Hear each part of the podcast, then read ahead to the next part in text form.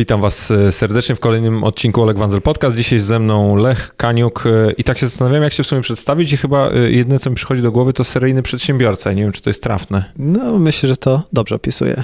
No właśnie, bo tak sobie myślałem, jak, jak tutaj jechałem do Ciebie, bo wyjątkowo nagrywam nie w Warszawie, tylko w Łodzi, że że tak naprawdę to wcale nie jest proste, żeby znaleźć potencjalnie osoby z takim doświadczeniem już nie powiem w twoim wieku, bo to nawet nie jest kwestia wieku, tylko faktycznie w Polsce nie mamy osób, które było w tak wielu firmach, które budowały tego typu biznesy i jeszcze pracowały no, jednak w bardzo sexy branżach, no bo i mm, food delivery, i przewozy, i wszelkiego rodzaju inne tego typu e, branże, no to to takie bym powiedział mocno, mocno światowe, patrząc nawet po ostatnich trendach e, giełdowych w Stanach i, i, i sobie myślę, że to naprawdę jest e, powód do dumy.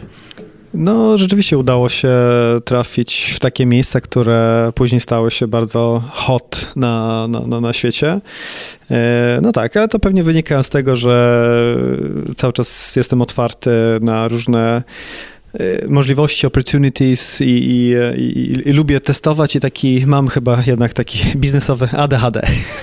No, no, no właśnie, po, powiedz, bo... Mm biorąc pod uwagę te doświadczenia i to y, jakby wszystkie jakieś przeciwności, plusy i minusy, które spotkałeś na swojej drodze, zastanawiam się, czy masz jakąś jedną taką cechę, która z twojej perspektywy jest najistotniejsza dla przedsiębiorcy, bo y, z paroma osobami rozmawiałem, które też jakby coś, coś w życiu widziały, zrobiły i, i, co jest bardzo ciekawe, u każdej z tych osób jest to inna cecha i zastanawiam się, zastanawiam się jak to u ciebie wygląda. No, ciekawe byłoby zrobić taki zbiór w takim No, znaczy, wiesz, może, może do tego dojdzie. Na razie mam jeszcze zbyt małą, małą próbę badawczą, ale, no ale, tak. ale, ale jak, jak będę miał większą, to na pewno po, po, podeślę ci. Znaczy, na pewno jedna cecha, którą jakby poznałem na siebie, jakby też jakby to, co udało mi się zrobić, jest wynikiem właśnie tej, tej cechy. To jest to, że trzeba, trzeba po prostu zrozumieć, że my nie wiemy, co będzie działało. E, I, i, trzeba stawiać sobie hipotezy i próbować. W marketingu, w, w produkcie, czy jak się robi różne nowe E, produkty, strony i tak dalej, to się mówi o AB testowanie, prawda? Czyli mamy jakieś hipotezy, że może to będzie działało lepiej niż tamto, testujemy, patrzymy jaki jest feedback i e, w, większej skali, w takiej skali makro, to tak samo działa biznes, że możemy postawić hipotezę, że ten biznes może zadziała i go próbujemy. To jest oczywiście dużo bardziej wymagająca e, no, próba niż AB testowanie kampanii marketingowej, ale, ale to trochę tak działa, że próbujemy dużo różnych rzeczy i widzimy, co nam satysfakcjonuje, co, co nam sprawia przyjemność, ale też to, co działa, jak rynek reaguje na to. E, I, i, I tak naprawdę w ogóle tworzenie biznesów jest taki ciągnące, ciągłe AB testowanie różnych rzeczy i produktu, i pricingu, i jakby wszystko, co mamy, cały czas musimy zdarzać z rynkiem i próbować, czy, czy rzeczywiście się przejmuje. I, i czy się przyjmuje. No i i, I, wydaje mi się, że to jest jedna z takich rzeczy, które zrozumiałem dosyć szybko i zacząłem stosować, czyli testowanie, testowanie, testowanie yy, i bycie świadomym tym, że żaden budżet, żaden biznesplan, żaden pomysł, ni, nic na początku nie będzie idealne i to nigdy nie będzie też gotowe, więc to jest na pewno jedna rzecz. Druga cecha, którą wydaje mi się jest bardzo istotna i którą e, też e, czuję, że mam i, i wiem, że to jest coś, co robi różnicę, to jest to, że jak jesteśmy bardzo zmęczeni, możemy być nawet mocno zniechęceni, że dużo porażek, że jest ciężko, nie wiemy do końca od czego zacząć, albo jest tyle rzeczy, więc nie wiemy właśnie za co się zabrać, to cecha ta, że my i tak dalej działamy. Czyli mhm. mimo tego wszystkiego, po prostu dalej trzeba działać i ciągnąć to, mimo, mimo że jest ciężko. E, no to to jest e, to, co robi, że ja dalej działam, a, a, a inni pewnie by zrezygnowali dużo, dużo wcześniej. A jak patrzysz na młodych przedsiębiorców, z którymi rozmawiasz albo współpracujesz, to masz wrażenie, że w stosunku do momentu, w którym ty zaczynałeś, to podejście się trochę zmieniło, bo ja mam często takie wrażenie, że dzisiaj szczególnie te osoby takie, wiesz, już wychowane na poko nie, poko powiedzmy pokolenie Facebooka, ale nie od tej strony social mediowej, tylko jako biznesu, że wyobrażają sobie, no, że teraz musisz mieć wszystko gotowe, najchętniej to w ogóle, wiesz, pięknie opakowany produkt, stronę internetową, domenę i 150 różnych innych nieistotnych rzeczy, tak. E, po, czym po czym się jakby pierwszego dnia funkcjonowania na rynku zdają sobie sprawę, że to kompletnie nie działa i zastanawiam się, czy też masz takie, masz takie doświadczenia. E, jak porównuję jak ja zaczynałem i moi mhm. znajomi, mhm. i tak jak, jak to jakby z tej strony wiedziałem, i porównuję do startupowców, nazwijmy to tak, e, dzisiaj, którzy, którzy spotykam, gdzie szukają inwestora i, albo, nie wiem, trafiam na, na, w mentoringach, no to rzeczywiście mam takie wrażenie, że kiedy ja zaczynałem, to tego nie widziałem, może dlatego, że po prostu byłem w innym miejscu ale e, miało się po prostu skromne zasoby i się, się zastanawiało, jak można rozpocząć ten biznes. A dzisiaj wiele tak, tak zwanych startupowców spotykam, gdzie mam wrażenie, że to bardziej robią ze, z takiego e, nie wiem, że, że to jest lifestyle, który szukają i że ten lifestyle jest trochę romantyzowany. Nie wiem, mhm. czy to mhm. jest dobre słowo, ale, ale że, że, że dużo osób ma takie romantyczne wyobrażenie, że sobie kupię sobie Maca, będę miał iPhone'a i będę sobie siedział na,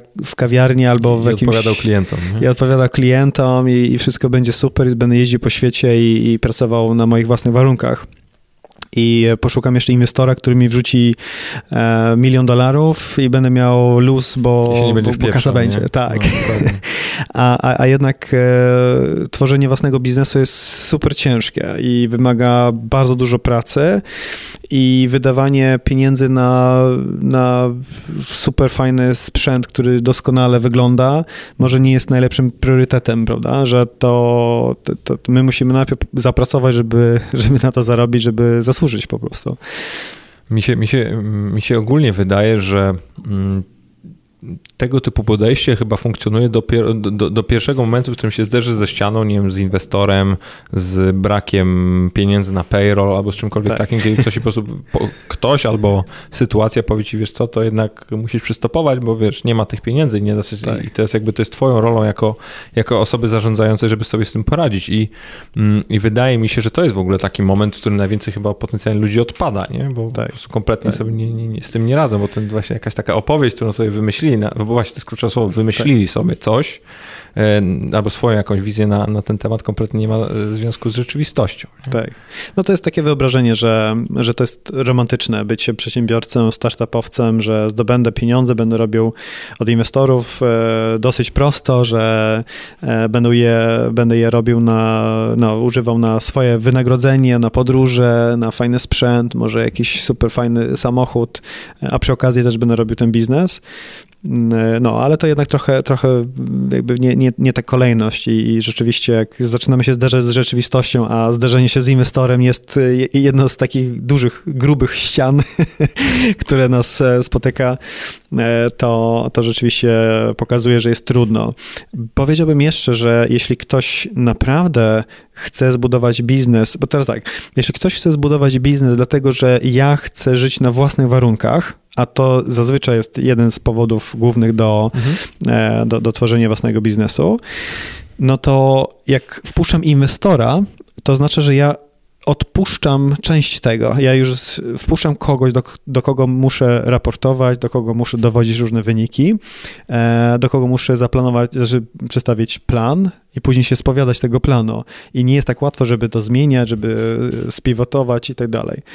Więc e, jeśli chcemy pójść tą drogą, gdzie rzeczywiście robimy wszystko na własnych warunkach i nie wciągamy inwestora, czyli nie mamy też tego te, te, tej finansowego zastrzyku, no to to oznacza, że my musimy naprawdę bardzo mądrze e, jakby no, gospodarować naszymi zasobami, co jeszcze bardziej utrudnia ten start i wydłuża jakby zanim firma rzeczywiście zaczyna nabierać trochę, trochę skali i, i własnych sił na, na dalsze inwestycje.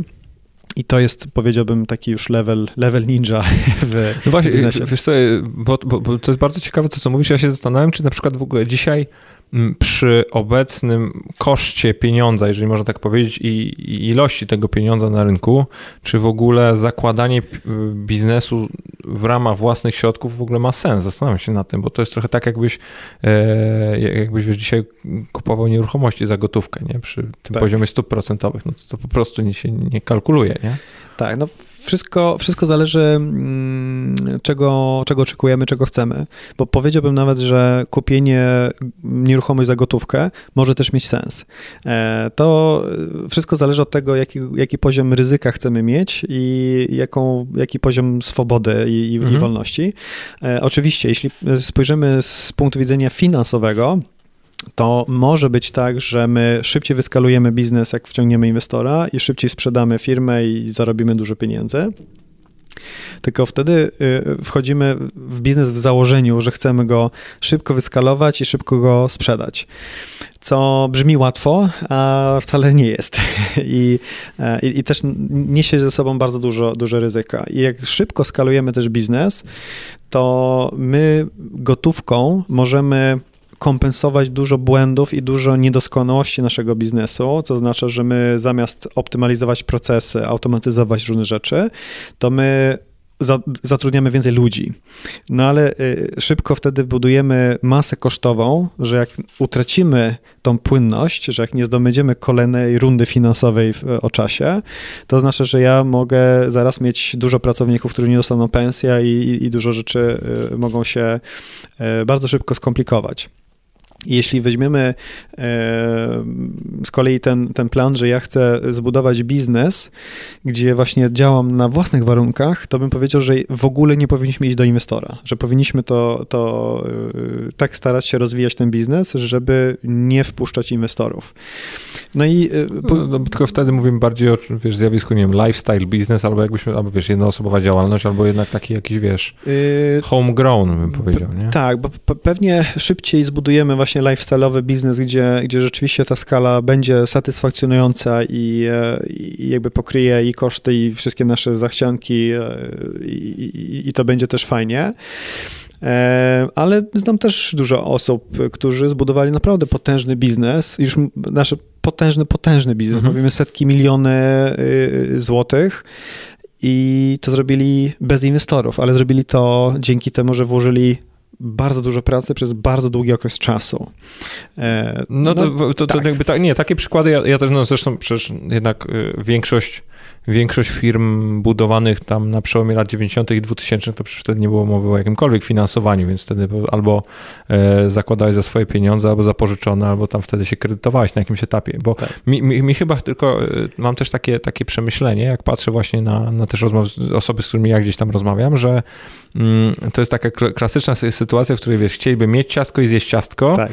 I, i wydaje mi się, że to też warto jest powiedzieć, że no albo wchodzisz na ten fast track, dostajesz pieniądze i musisz się liczyć z tym, że masz jakieś inwestora i targety do zrobienia, jednak e, bardzo określony cel, do którego dążysz, no albo jednak wchodzisz na tą ścieżkę mm, dłuższą, troszeczkę bardziej wyboistą, przede wszystkim samotną, mm, i, I, liczysz się z tym, że potencjalnie możesz wcale niekoniecznie dojść do tego miejsca, gdzie, gdzie chcesz. I mi się wydaje, że to tak. też jest takie w ogóle mega duże wyzwanie w kontekście zarządzania swoimi ambicjami.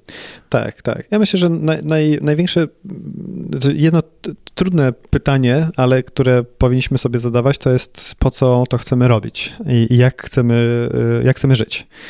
E, to są bardzo duże, ciężkie pytania, ale myślę, że one są, one prowokują do pomyślenia, czemu rzeczywiście się chce to robić i jak zastanawiamy się, e, jak się zastanowimy właśnie, co chcemy w życiu robić i na jakich warunkach, to nagle się okazuje, że może niekoniecznie potrzebujemy aż tyle pieniędzy. E, ja mogę dać jakby swój przykład. Ja y, właśnie teraz zamówiłem fortepian, bo, bo, grałem na pianinie, miałem przerwę, chcę wrócić do grania na pianinie. Więc y, zamówiłem sobie fortepian. Y, to, to, to nie jest coś, co jest poza zasięgiem przeciętnego Kowalskiego. Naprawdę, jakby pianina można kupić naprawdę bardzo tanio. E, więc ogólnie, żeby grać na pianinie, nie potrzebuję mieć milionów. Y, następne y, takie powiedziałbym hobby, czy coś, co, co, czym bardzo dużo czasu poświęcam, to jest czytanie książek. No i teraz ja czytam książki i wszystkie zachowuję. Jakby nie sprzedaję, nie, nie rozdaję te książki na razie, tylko, tylko buduję bibliotekę, więc powiedzmy, że, że tym sposobem drogo mnie kosztują książki, bo je kupuję, je zatrzymuję, ale wiem, y, tych, ty, te osoby, które kupują, je sprzedają po przeczytaniu albo pożyczają i, i oni naprawdę mają super niski koszt, ale nawet gdybym, y, jakby nawet przy moim modelu, no to znowu książka przeciętnie kosztuje 40-50 zł. E, można też w dobrym stanie kupować e, używane. I, e, i, I, to znaczy, że jeśli czytam nie wiem, 50 książek rocznie razy 50 e, złotych, no to znowu mówimy, że nie muszę być milionerem, żeby, żeby e, takie hobby sobie zapewnić. Pójść na koncert, pójść na, na miasto, coś, coś zjeść wspólnie z kimś, z żoną, coś zaprosić kolegów, czy pójść do kina. To, to są takie rzeczy, które lubię robić, robię i są dostępne dla większości, naprawdę większości osób. Więc, e, a jak ktoś naprawdę chce, nie wiem, pojechać sobie super autem, to polecam, żeby może wynająć ten tydzień, który rzeczywiście się ma na to, żeby pojeździć super autem. Można wynająć i to też znaczy, będzie dużo taniej. w sensie śmieszne na przykład z, z doświadczeń nawet, nawet swoich, bo miałem okazję się kiedyś takim samochodem przejechać, to 7 na 10 osób w ogóle zapomni o tym pomyśle. W sensie to tak, w ogóle się tak. okaże, że to nie jest dla nich. Tak, tak. Oczywiście, no jest, to jest właśnie jakiś tam odsetek ludzi, którzy zakochają i już w ogóle nigdy no, w życiu nie będą tak. żadnym innym samochodem jeździć. Fair enough, ale w wielu przypadkach to jest, wiesz, ludzie marzą właśnie o o samej idei posiadania tego samochodu, niżeli o tym, co to za sobą niesie, bo potem tak. się łapią na tym, że kompletnie umieją tym prowadzić, to nie tak. jest, bolą ich plecy, nie jest to przyjemne, nie? No właśnie, no i teraz to są przykłady, które mówią, że jeśli ja chcę czytać e, dużo książek, chcę grać na pianinie i chcę mieć czas, żeby wyjść z psem na długie spacery i pójść na miasto, coś gdzieś i czasami zaprosić e, e, żonę na koncert czy, czy do, do kina, to są rzeczy, które nie wymagają, żebym był milionerem, żeby je mógł robić. E, I to znaczy, że ja nie muszę się fiksować na tym, że muszę zbudować gigantyczny międzynarodowy biznes, wciągnąć masę inwestorów, wyprowadzić firmy na giełdę, zarobić e, miliard i, e, i, i dopiero wtedy zacząć takie rzeczy realizować. Więc, a, a robiąc to, raczej nie będę miał czasu na ani pianino, ani, ani na książki, ani na, na długie spacery, więc... A, a na, na, jakim etapie ty sobie zacząłeś zadawać takie pytania? Bo, bo jestem w stanie sobie wyobrazić, że to nie jest coś, z czym człowiek się rodzi, tylko do tego trzeba dojrzeć, albo w jakimś stopniu życie musicie do tego zmusić, żebyś ty zaczął się zastanawiać nad tym. Nie wiem, często choroba tak. jest czymś takim, albo przeprowadzka, albo właśnie nowy biznes. Albo... Tak. Jaki był dla ciebie taki moment, kiedy, kiedy zacząłeś sobie właśnie pytać wiesz, siebie dlaczego, po co? Mm, było, było kilka takich, było kilka takich bodźców, ale przyznam szczerze, że jakieś e, dwa, za chwilę, dwa lata temu, to jak byłem w nowym biznesie, czułem, że znowu trochę wchodzę w taki, taki sam schemat działania, który miałem w Delivery Hero, gdzie jakby tutaj z, razem z inwestorami e, miałem różne e, powiedzmy zbieżności zdań, e, jak różne strategie robić, realizować i, i, i czułem po prostu, że znowu jestem w miejscu, który mi nie do końca odpowiada, że ja trochę inaczej chcę funkcjonować, inaczej chcę działać. E, I, e, i, i właśnie szukałem możliwości, żeby, żeby to jakby zmusić siebie do tego, żeby jednak się nad tym zastanowić. E, I w ogóle tak, tak książka w ogóle była takim, taką rzeczą, jak skanalizowałem ten proces, bo to jest bardzo trudno, żeby się zmusić do tego, żeby zacząć się zastanawiać, co się chce robić, jak się chce robić. No bo wiesz, nie wiesz, co tam znajdziesz po drugiej stronie, to wcale nie musi no, się spodobać. Nie? No dokładnie. I, I, jakby miałem po prostu sytuacje, które czuję, ok, jest to podobna sytuacja do czegoś, jak miałem wcześniej. Nie wiem, czemu tego nie, nie lubię, albo nie chcę tak mieć. I muszę się zastanowić, co, co, co to jest i nad tym trochę po, po, pomyśleć, co zrobiłem, e, co bym chciał w zamian za to, czy, czy, czy jak inaczej chciałbym, jakbym to robić i, e, i, i po prostu poświęcić ten czas na to. Bill Gates jest chyba takim przykładem, który raz w roku jeździ na taki offsite swój, gdzie się zamyka i przez tydzień kontempluje nad różnymi rzeczami i bardzo dużo ludzi właśnie e, to robi. Wiem, że tutaj z polskich biznesmenów z ogromnym sukcesem jak na przykład Marcin Iwiński, którego e, poznałem i, i e, my, my, zaczęliśmy, zresztą on, on mnie trochę zmobilizował do zapoznania się z medytacją, że on medytuje dużo i to też jest sposób, żeby e, jakby radzić sobie z swoimi myślami i siebie poznawać lepiej. No więc te, tych metod i tych ludzi jest dużo, który to, to robi e, i, e, i, i to jest myślę kluczowe, żeby właśnie poświęcić ten czas. Rozmawialiśmy wcześniej właśnie o tym, że, że tutaj jest bardzo łatwo, żeby wyciągnąć telefon, zacząć przewijać, nie wiem, Instagrama, Facebooka, I inne rzeczy i po prostu ten czas leci i zamiast robić coś produktywnego, to my jesteśmy cały czas zajęci i, i dajemy sobie bodźców, niż y, samemu zastanawiać się nad swoimi myślami. A, a, a to jakbyś też mógł naszym widzom, słuchaczom powiedzieć, jakie ty masz w ogóle właśnie takie jakieś sposoby, lifehacki, jakbyśmy sobie tego nie, nie nazwali, żeby, żeby, trochę, żeby trochę się przed tą rzeczywistością bronić, bo e, to jest właśnie, tak jak wspomniałeś, gadaliśmy o tym, że jednak mm, jeżeli dzisiaj człowiek nie będzie w jakimś stopniu sam tej hydry e, tak. powstrzymywał, to, to, to, to, wiesz, no jest, jest, setki książek na ten temat napisano, że to są po prostu perfekcyjnie zaprojektowane tak. e, usługi, które i których celem jest to, żebyśmy ich coraz więcej konsumowali, żeby tak. one były dużo ważniejsze, coraz ważniejsze w naszym życiu. Więc zastanawiam się, jak ty mm, mm, walczysz z tym, albo jak w jaki sposób dbasz o to, żeby jednak, żebyś to jednak ty był panem tego urządzenia, a nie na odwrót. Tak. No więc właśnie, więc, więc mechanizmy, tak jak mówisz, tych aplikacji to, mm, to są takie, że są powiadomienia, które nas pobudzają, informują, że coś jest i, e, i, i to wciąga do, do, do interakcji, więc e, jedna z takich podstawowych rzeczy to jest ograniczenie e, powiadomień. Jeśli w ogóle notyfikacje, wszystko wyłączymy, że nawet się nie pojawiają cyferki, ile tam mamy nowych powiadomień, to, to oznacza, że ja dopiero zaglądam w tą aplikację wtedy, kiedy ja chcę, a nie kiedy aplikacja pobudza mnie do tego. No ale takie wyłączanie notyfikacji powiedzmy, że jest takim bardzo podstawowym, ale jest jeszcze inny lifehack, który naprawdę działa doskonale. Nie wiem co z Androidami, ale na pewno na iPhone'ie ta funkcja jest. Można włączyć ekran czarno-biały. Czasami sobie włączam ekran cały, wszystko, cały telefon na, na, na tryb czarno-biały i wszystkie aplikacje, wszystkie zdjęcia, wszystko się robi e, bez kolorów, co zniechęca nas do interakcji z telefonem. Nie zniechęca nas do tego, żeby oglądać zdjęcia. No jeśli włączymy e, Instagram czarno-biały, to naprawdę on się nudzi po prostu w sekundę e, i wyłączamy, a nie wciąga do tego, żeby oglądać piękne zdjęcia i, i, i, i dalej by być wciągany. Więc to bym powiedział, że jest taki nieoczywisty, który rzadko spotkałem, żeby ktoś wiedział e, i jest bardzo szybkim, efektywnym lifehackiem, czyli mhm. włączmy telefon w tryb czarno-biały. E, wróciłbym na chwilkę do, do tematu relacji z inwestorami, bo mm, ty, ty na swojej drodze spotykałeś wielu, sam teraz jesteś też w tej roli, więc, więc jestem przekonany, że masz, no wiesz, ogląd po, po obu stronach tej barykady mm, i zastanawiam się, co dla ciebie było najtrudniejsze w, tych, w tej relacji z, z inwestorem, bo to, no bo miałeś do czynienia, wiesz, z największymi na świecie, Rocket, Internet, etc., etc. E, oni słyną z bycia bezwzględnymi i, i bardzo nastawionymi na cel, co z perspektywy ich inwestorów i E, osób, które powierzyły mi pieniądze jest słuszne, jest słuszne tak. ale mam też takie wrażenie, że często, że jest, albo inaczej powiem, narosło strasznie dużo mitów na temat relacji e, przedsiębiorcy z inwestorem, jakimkolwiek, tak, czy tak. na poziomie. Zastanawiam się, jak na to patrzysz.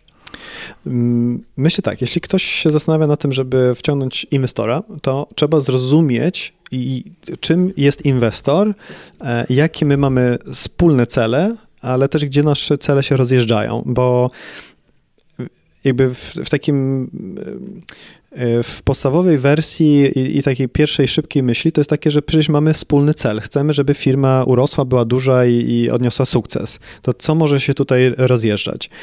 Przede wszystkim rozjeżdża się nam czas, horyzont czasowy. E, mówimy o tym, że inwestor, czyli fundusz inwestycyjny przede wszystkim, to jest twór, gdzie ludzie wrzucają pieniądze dla kogoś, kto nimi zarządza. On dostaje załóżmy 8-10 lat na to, żeby e, z tych pieniędzy zrobić jeszcze więcej i później ma je oddać dla tych, którzy wchodzą w ten, w ten biznes. To oznacza, że e, on inwestuje przez kilka lat, później zarządza i później chce wychodzić z inwestycji, żeby oddać zyskiem dla swoich, e, swoich partnerów. I te, zarobić te dla siebie. I zarobić dla siebie. Jeśli my zakładamy biznes i wierzymy w to i widzimy duży potencjał, to my zazwyczaj nie myślimy w kategoriach, że ok, będę to teraz robił przez 5 do 8 lat, a później będę wychodził z tej inwestycji, e, albo przynajmniej nie takie myśli, że będę wychodził na siłę z inwestycji, bo już mija jakiś termin. My jakby budując własny biznes, to my takiego sztywnego deadline'u nie mamy po co sobie stawiać. I może być tak, że my nawet mamy e, wizję i chcemy to robić przez całe życie i, rozwijać e, produkt i, i wchodzić na nowe rynki. A tu nagle zaczynamy mieć tak, że po kilku latach nasz inwestor zaczyna nas pchać w to, żeby jednak e, robić exit. Ten exit może wyglądać w różne sposoby. On może być taki, że ten inwestor sprzedaje swoje udziały dla kogoś, kto chce to pociągnąć dalej, ale e, bardzo często jest tak, że się szuka, ten inwestor zaczyna po prostu szukać innej firmy i chce sprzedać twoją, twoją i ciebie pociągnąć, bo ma drag along e, i chce cię pociągnąć do sprzedaży twojej firmy dla konkurenta, którego może nawet bardzo nie lubisz. albo żebyś wyszedł na giełdę i i chce, chce ciebie wymusić do tego, żebyś e, wchodził w procesy wychodzenia na giełdę i to też ma swoje konsekwencje i jest bardzo ciężkim procesem i tak dalej. Więc, więc e, horyzont czasowy jest taką jedną rzeczą, którą, którą gdzie się rozjeżdża po prostu tutaj e, między inwestorem a, a founderem.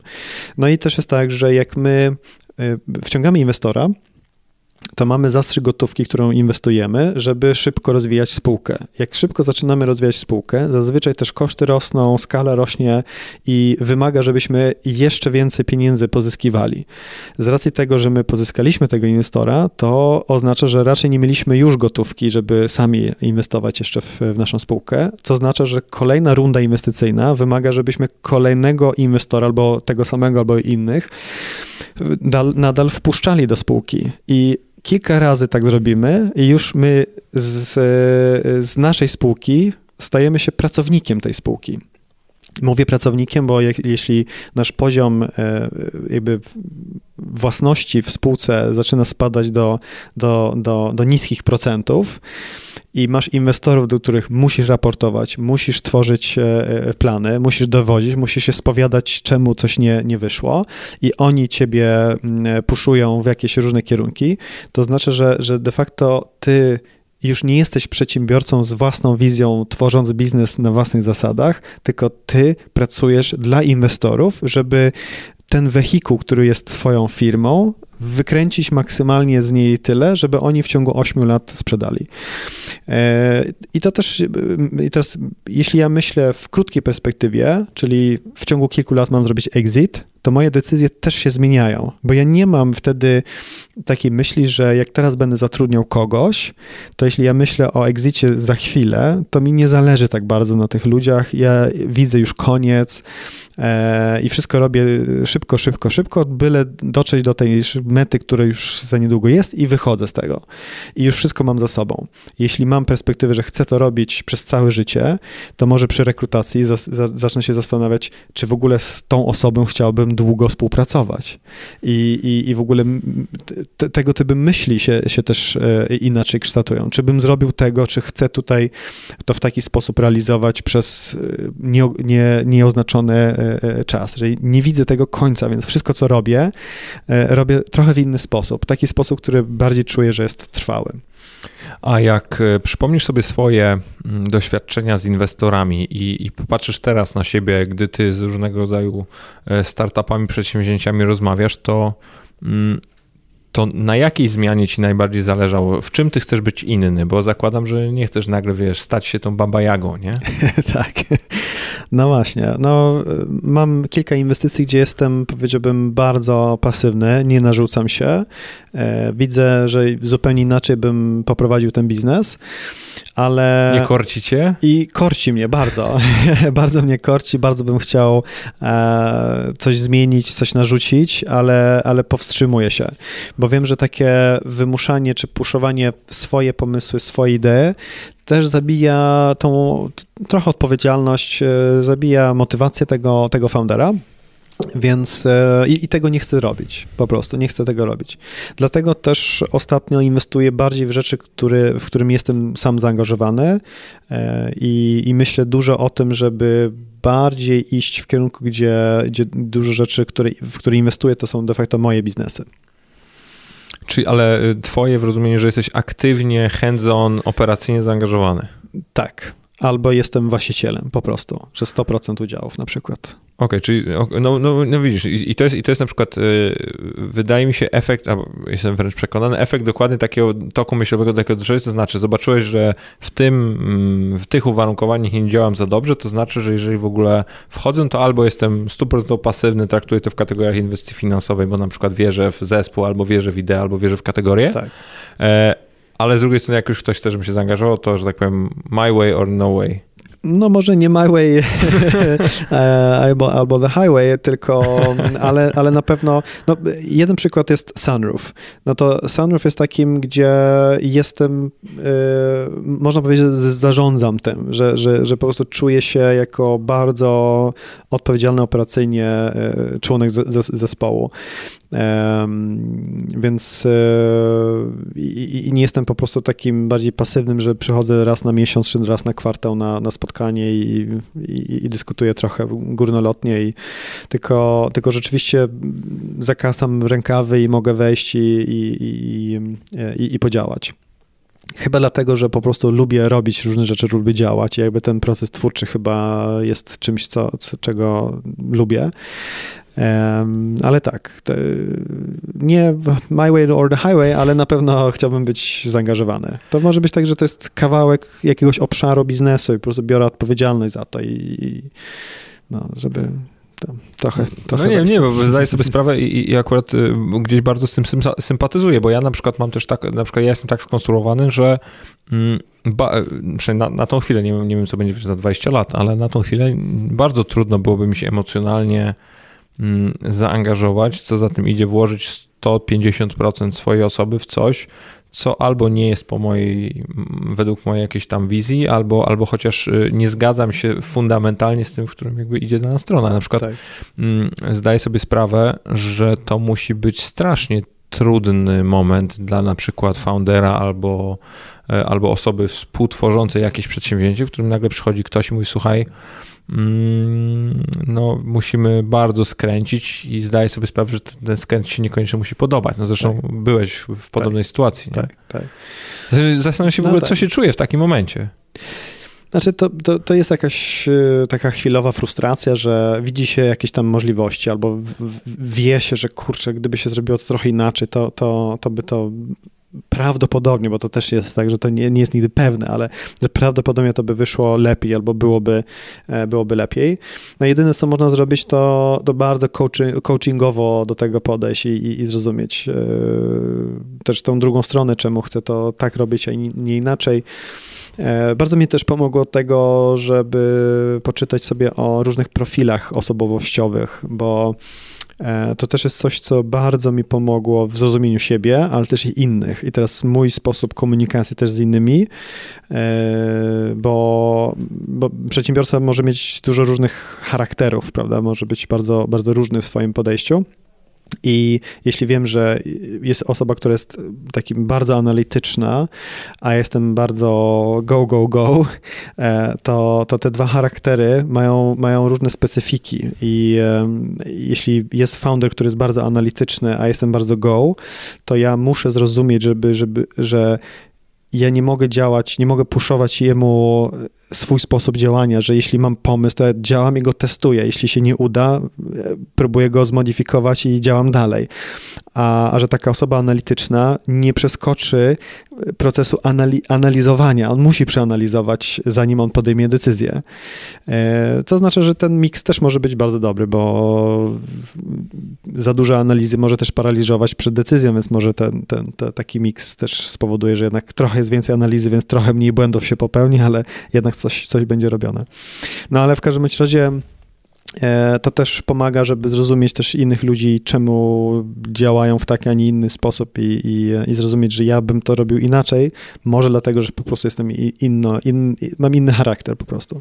A według ciebie istnieje jakiś taki idealny miks, jeżeli chodzi o, o founderów albo osoby w ogóle, wiesz, e, współzarządzające startupem, bo jest du dużo teorii na ten temat ostatnio powstaje i, i, wiesz, każdy, każdy zarządzający funduszu inwestycyjnego zakładam, że sobie zadaje dokładnie to pytanie, czy jaki tak naprawdę jest ten optymalny, optymalny eliksir, taki wiesz, secret sauce. tak. Jak tych ludzi połączyć, bo wiesz, jedni mówią, że, musi, że powinno być ich trzech, inni mówią, że dwóch, inni mówią, że w ogóle trzech i to z kompletnie innych segmentów, albo nie wiem, kobieta i mężczyzna. Jest jakby 100 milionów kombinacji. Tak. I zastanawiam się, czy ty widzisz jakiś taki pattern albo właśnie zbiór cech, yy, po których jesteś w stanie rozpoznać, że no ta grupa albo ta osoba, albo jakiś tam tandem tak. odniesie sukces.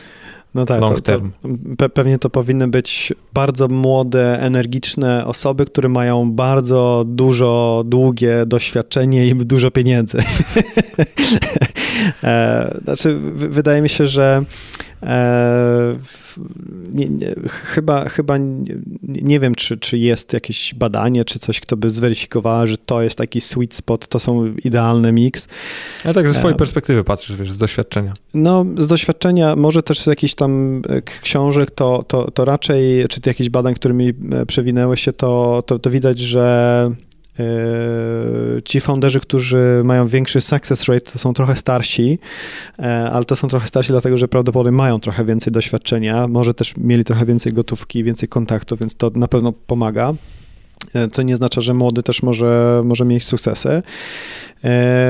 Nie wiem, no z doświadczenia wiem, że jak się jest we dwójkę albo nawet trójkę, to jest łatwiej jest łatwiej, dlatego że zawsze w każdym biznesie ciągle są problemy. Jak się jest we, we, we dwójkę chociaż, to, to, to przynajmniej ten jeden może mieć trochę lepszy dzień i, i, i pociągnąć tą, tą, tą drugą osobę. I tak trochę nawzajem się wspieramy w tych trudnych czasach. No ale z drugiej strony też mam nawet własne doświadczenia, że z partnerem biznesowym, jak nasze jednak interesy i timing nie był dobrze dopasowany, no to z kolei przez, przez to rozjechał się biznes, bo ja chciałem jedną rzecz, a on chciał e, coś innego i, i, i tak się e, to, to, to roz, rozstało. Nie wiem, ja myślę, że chyba taki bardzo ogólny bardzo ogólna rada i, i, i, ten, ten secret sauce to jest chyba robienie bardzo dużo różnych rzeczy i, i testować, aż się uda. E, a, a, masz, a masz, to może zabrzmieć totalnie kontrintuicyjnie, ale a masz jakiś taki sposób albo, albo radę dla, dla osób, które stoją właśnie w takiej sytuacji, że muszą się z kimś rozstać?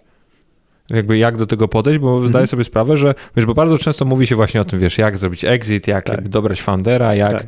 e, jak, nie wiem, pozyskać inwestora, ale bardzo rzadko kiedy się mówi o sytuacjach, w których faktycznie trzeba, wiesz, zamknąć biznes i iść dalej, albo mhm. wyjść z biznesu, zrobić, nie wiem, exit nie do końca z twojej perspektywy korzystny, tak. Mm, a to jest ta ciemna strona tej mocy, która jest, zdarza się tak samo często, o ile nie częściej. Chyba nawet częściej, no właśnie. Jak, jak, jak w ogóle do tego podejść, bo to masz, według mnie, jak tak sobie to wyobrażam, to są trzy siły. Jedna to jest twoje własne myśli, ambicje i wszystko to, co się w twojej głowie kotuje, to to już jest w ogóle tak. bardzo ciężki tak. E, orzech do zgryzienia bardzo często. Są osoby, z którymi ty współpracujesz, które mają dokładnie taką samą sytuację i jeszcze tak. jest jakby load między wami. Tak. No i jest świat zewnętrzny w rozumieniu rynku, inwestorów, klientów, kogokolwiek, gdzie to też trzeba załatwić. Jak, jak w tak. ogóle według ciebie do czegoś takiego można podejść, takiego rozwodu, jeżeli można tak mm. nazwać? Ja się zastanawiam e, bardzo często nad kosztami alternatywnymi, i, bo to daje trochę perspektywy tego, co robimy. Bo to nawet może być tak, że ten biznes nie musi być zły. On może być ok, on może być nawet rentowny i nam dawać jakąś tam, być, no, być rentowny po prostu. Ale. Energię, którą w to wkładamy i w sposób, jaki działamy, może mimo wszystko nie daje y, zwrot taki, jakbyśmy chcieli, że gdybym robił tyle samo energii, wkładał gdzieś indziej, to może jest szansa, że, że coś lepszego bym, bym e, stworzył i wtedy zaczynam mieć koszt alternatywny, żeby pozostać w tym, co jestem. A oczywiście, jeśli biznes idzie źle i trzeba dalej pakować e, energię, pieniądze e, w to, no to może trzeba przyspieszyć jakby decyzję o tego, czy chcemy dalej to próbować, czy nie. Myślę, myślę, że warto jest, żeby postawić sobie cele i ograniczyć je też e, czasowo. Czyli mówimy o tym, że ok, dobra, jesteśmy na minusie, dajemy sobie, nie wiem, pół roku na to, żeby spróbować wyprowadzić spółkę. Jeśli, nie wiem, do końca tego, tego e, dnia, miesiąca, roku nie uda nam się dojść do tego kamienia milowego, to wtedy jest decyzja, że jednak e, zamykamy. I wtedy jest, jest to ograniczone w czasie cel, do którego jest łatwiej jakby zacząć też pracować. Jeśli u, u, uda nam się taki cel z tym partnerem naszym biznesowym ustalić, to mamy wspólny cel, bo prawdopodobnie powody, czemu są starcia, mogą być różne rozbieżności w tych celach. Więc jeśli mamy, mamy spójny cel, że chcemy do, nie wiem, w ciągu 6 miesięcy, nie wiem, do końca roku dać szansę, no to wtedy mamy, działamy i wtedy też jest łatwiej później się rozstać, bo jednak ustaliliśmy, że, że taki był horyzont czasowy. Jeśli chodzi o spotkania i, i dyskusje i rozmowę z, z tymi wspólnikami, to Mm, moja rada, taka jedna, chyba jedna z najgorętszych, to jest, żeby starać się wyłączyć wszystkie emocje, żeby być mm, bardzo, bardzo rzeczowy, żeby się nie skupiać na tym, co było, i żeby wchodzić w takie dyskusje typu albo ty coś tam, albo gdybyśmy to zrobili to inaczej, to by było lepiej, gdybyś ty nie zrobił to czy tamto, e, to nie ma sensu. To jest w ogóle y, nieproduktywne, do, do niczego nie, nie dochodzi. Musimy się skupić nad tym, co mamy zrobić konstruktywnie. Jeśli musimy wyjść z biznesu, może to e, oznaczać, że musimy na przykład, nie wiem, minimalizować straty, czy te inne tego rzeczy. I teraz lepiej jest, żebyśmy my wspólnie dyskutowali, jak mamy zminimalizować straty i zakończyć ten biznes w sposób dobry, niż żebyśmy siedzieli i wyliczali, kto powinien zrobić coś innego gdzieś tam, nie wiem, miesiąc, rok temu, bo to nam nie pomoże w tym, żeby pójść do przodu.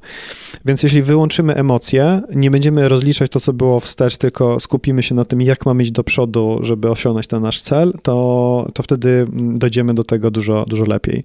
Jeśli wiemy, że można się emocjonować bardzo, to proponuję, żeby przed spotkaniem sobie spisać listę, e, listę, co chcę z tym spotkaniem osiągnąć, e, jakie rzeczy chcę poruszyć i trzymać się tej agendy. Jeśli zaczyna mm, jakby temat y, schodzić na inne rzeczy, to po prostu spróbować cały czas sprowadzać z powrotem do, do tej listy i powiedzieć, ok, to słuchaj, może umówmy się na osobne spotkanie, bo na tym spotkaniu umówiliśmy się, że poruszymy te tematy i cel tego spotkania jest taki i taki. Te tematy, które teraz poruszasz, są poza tym, e, więc nie wchodźmy w to teraz, umówmy osobne spotkanie, trzymajmy się tą, tą, tą listę. To pomoże, żeby tą, te emocje e, spacyfikować, trzymać się konkretów i, i iść do przodu. A, a jak ty, ty już tak personalnie radzisz sobie w momentach, kiedy jest ogólnie ciężko? I to nie mówię tylko o tym, kiedy, kiedy wiesz, w biznesie nie idzie, albo jest przed tobą właśnie jakiś taki czarny scenariusz się powoli zaczyna tam pisać, tylko, tylko na co dzień, bo życie przedsiębiorcy jest usłane różami, ale również wieloma pagórkami, tak. ścianami, różnego rodzaju innymi przeszkodami i zastanawiam się, jak, jak, jak, czy masz jakiś taki patent, który na ciebie działa w momentach, kiedy jest trudno. Te róże mają kolce. Dokładnie, te róże mają kolce. Te róże mają kolce. E, jaki mam patent? No, jeden z patentów to jest, żeby jak mamy, jak mamy milion rzeczy, które nam się palą, to warto jest się zatrzymać na chwilę i się zastanowić, ok, to co ja muszę zrobić teraz, żeby mieć największy impact?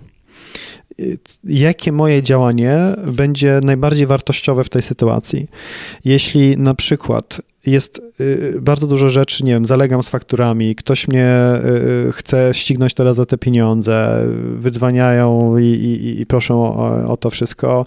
Urząd Skarbowy się przypomina, że nie wiem, nie zapłaciłem czegoś tam e, i, i mam dużo tych różnych takich problemów, to i ja muszę się skupić na tym, żeby pozyskać gotówkę.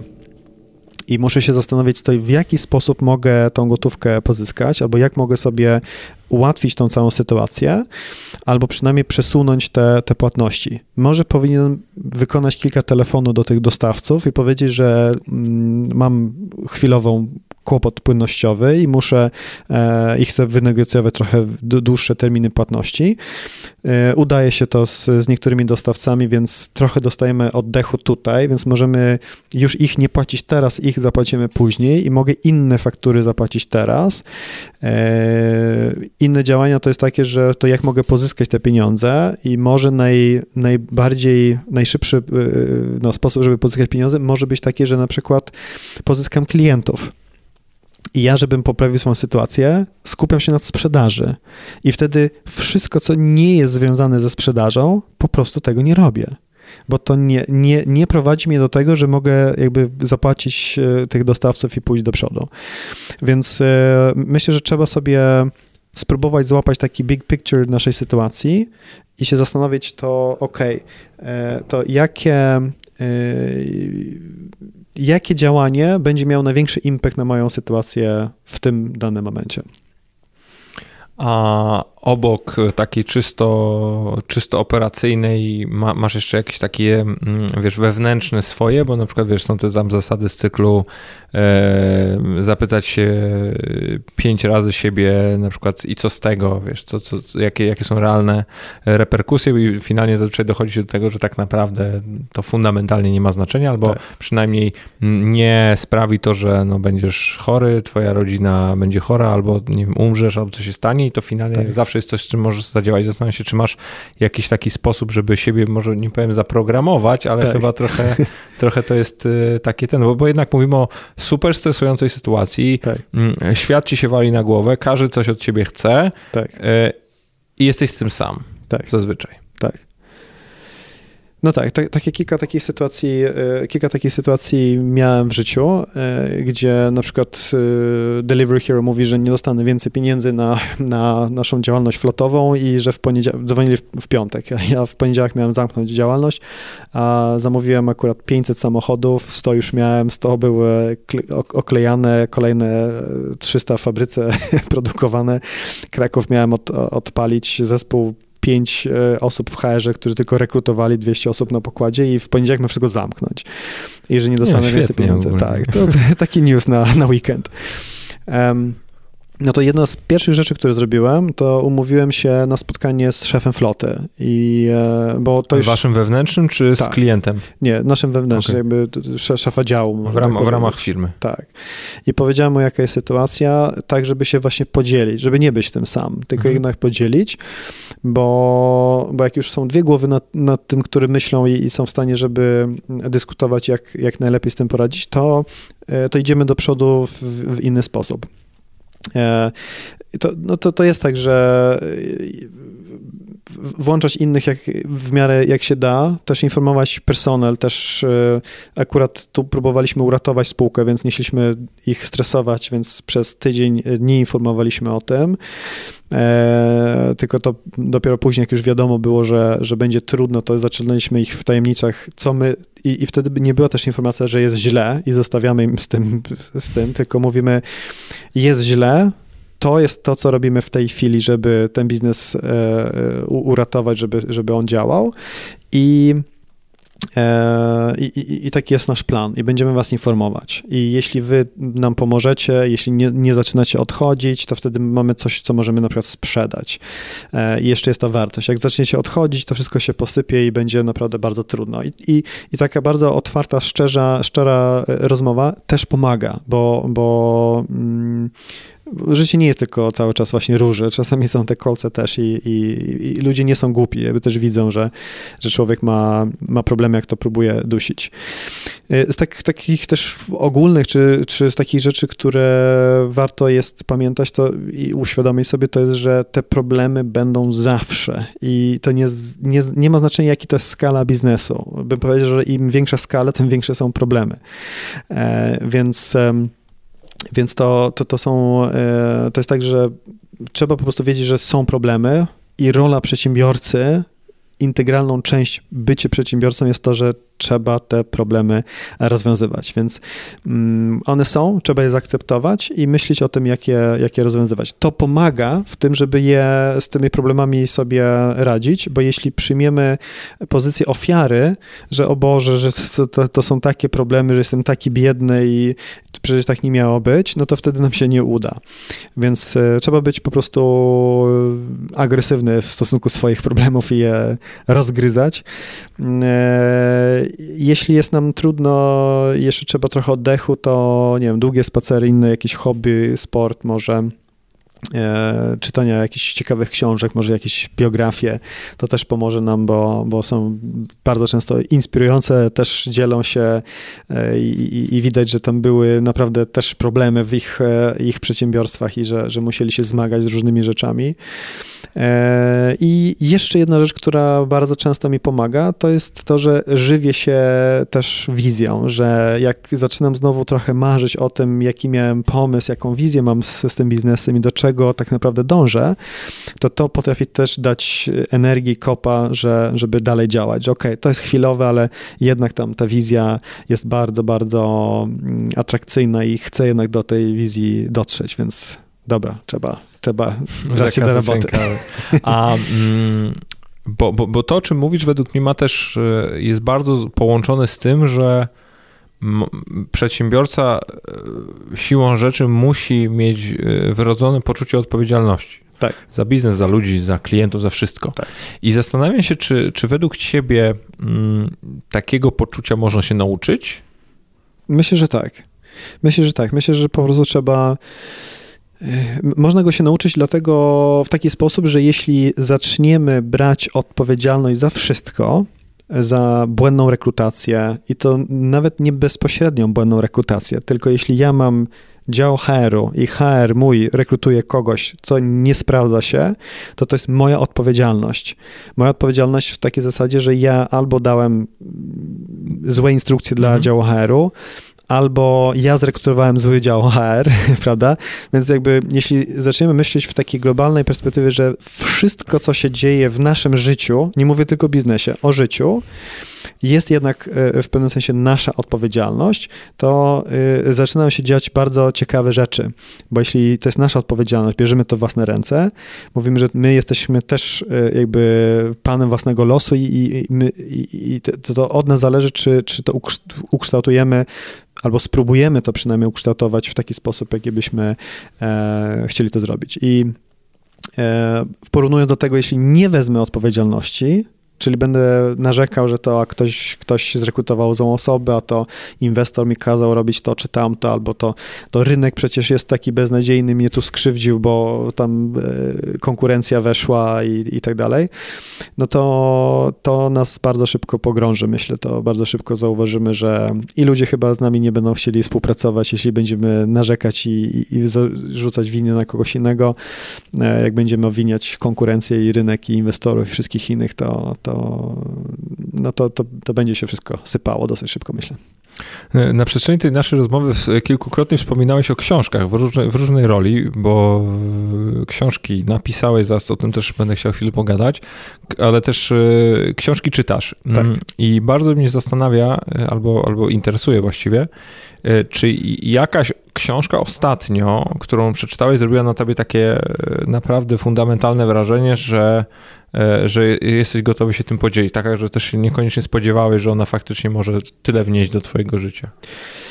E, tak. E, ostatnie dwie książki bym powiedział, że są wartościowe. Jedna to jest e, Hans Rusling, z, akurat ze Szwecji też. E, Hans Rusling e, zmarł w zeszłym roku, profesor z Karolinskiej Instytutet i on badał i, i na temat World, World Health i jak, jak bardzo dużo... Kondy, kondycji świata tak ogólnie, bo to mówisz o tak, factfulness, tak? tak? o factfulness. Tak, to... E, tak, i o książce e, Świetna właśnie fakt. Pozycja.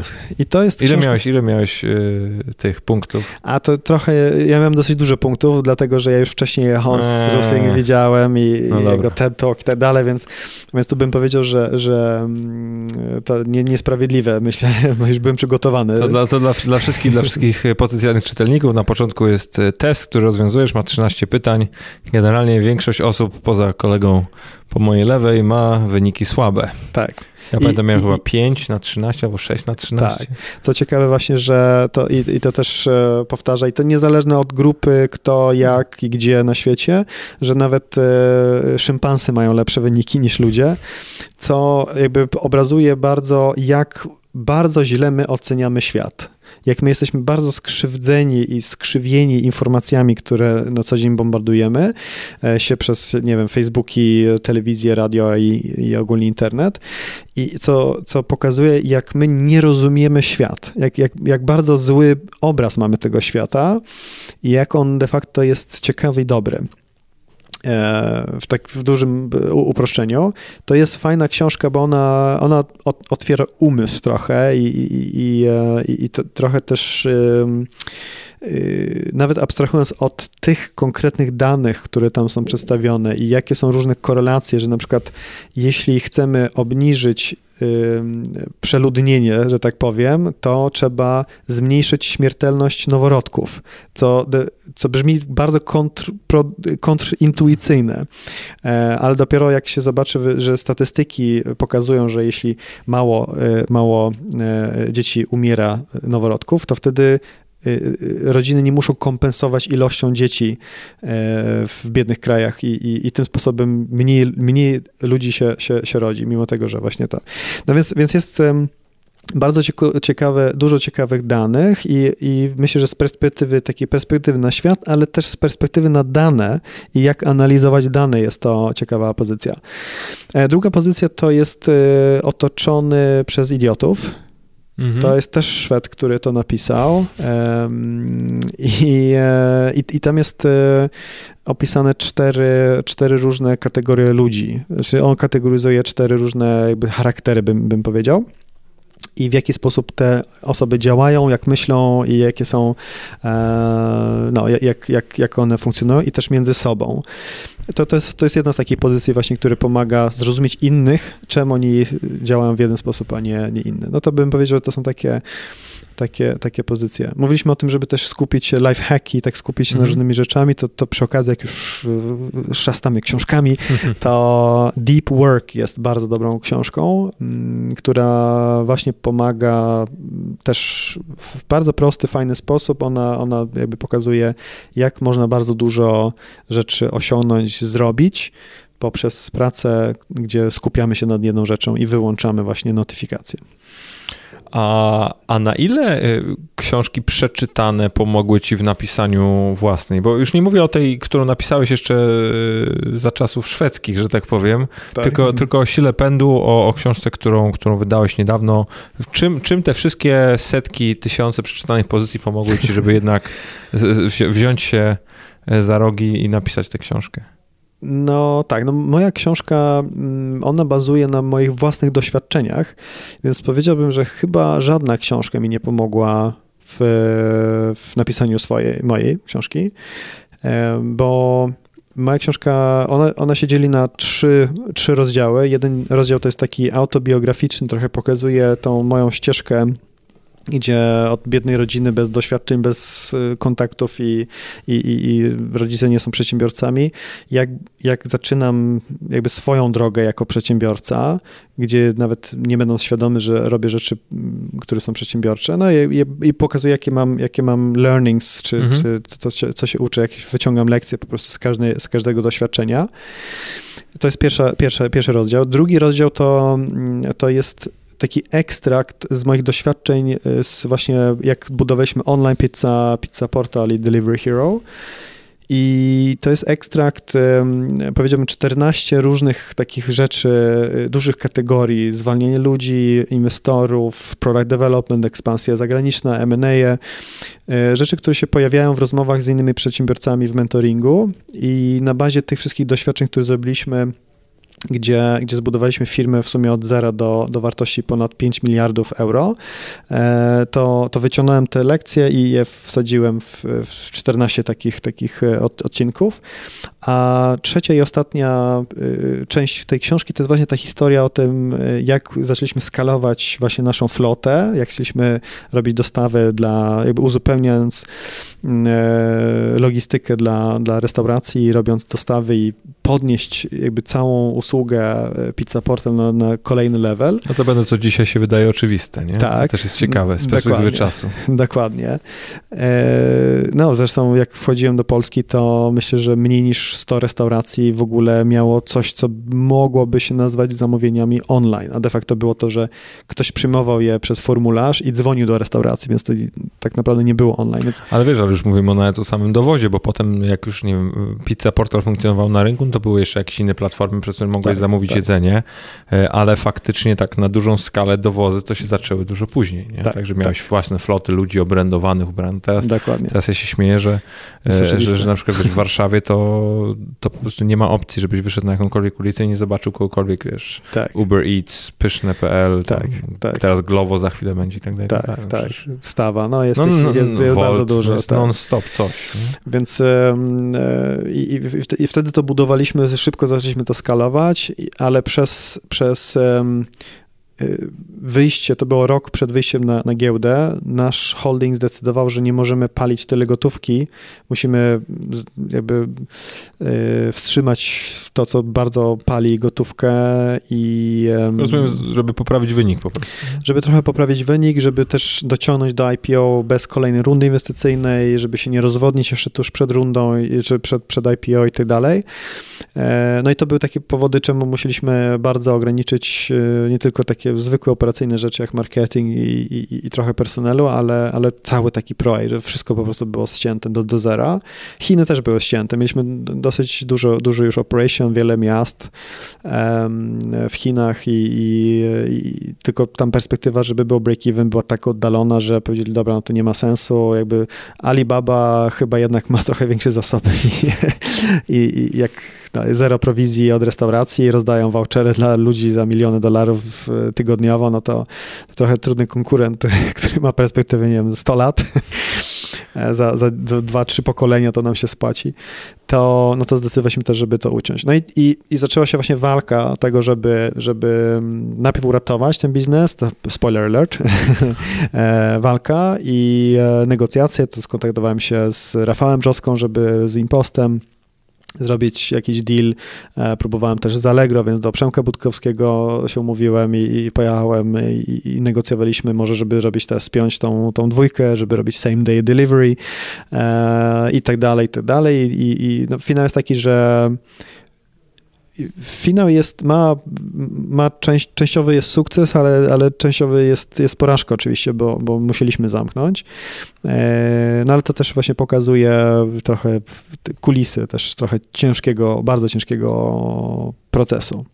No, więc, więc jakby tu, tu nie bazuję na żadnej książce. Bazuję po prostu na własnych doświadczeniach i dzielę się dobrymi i złymi rzeczami. A, a, jak, a jak sobie przypomnisz proces samego pisania, to to która część sprawiła ci największą przyjemność? Bo, bo ja z kim z autorów różnego rodzaju nie rozmawiam, to wszyscy mówią, że pisanie książki to jest jeden wielki przysłowiowy wrzut na dupie.